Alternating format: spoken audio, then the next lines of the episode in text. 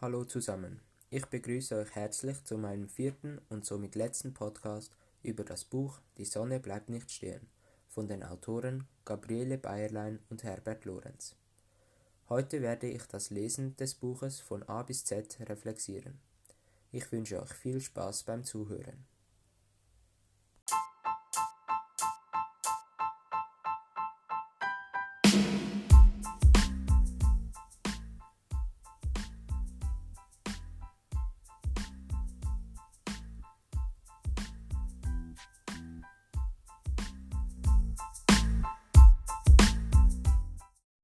Das Lesen war für mich meistens sehr angenehm, außer in der Quarantäne, da ich in dieser Zeit sehr viel gestört wurde. Über diese Lesestörungen habe ich schon einen einzelnen Podcast gemacht. Diesen könnt ihr euch gerne auch anhören. Am Anfang des Buches kam ich durcheinander, da das Buch in einer Handlung, nämlich der Jagd auf ein Auerochsenstier, anfängt. Aber als ich mich ein bisschen eingelesen habe, wurde alles klar und ich wusste mehr über die Menschen Bescheid, die dort lebten.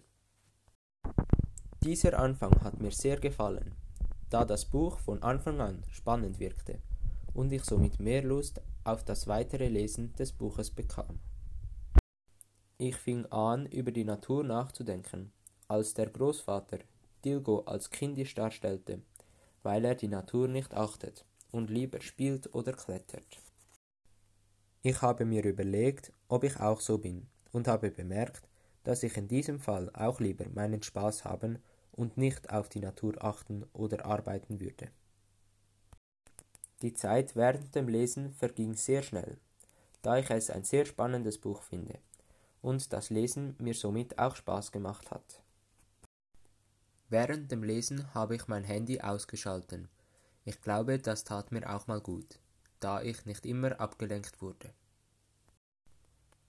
Ich habe aufgehört zu lesen, als ein Kapitel endete oder ich noch etwas anderes zu tun hatte. Ich habe für mich herausgefunden, dass Lesen gar nicht so schlimm ist, wie ich immer gedacht habe. Jetzt weiß ich aber, dass ich falsch lag und werde es vielleicht öfters machen. Das war's auch schon wieder mit meinem letzten Podcast über das Buch Die Sonne bleibt nicht stehen.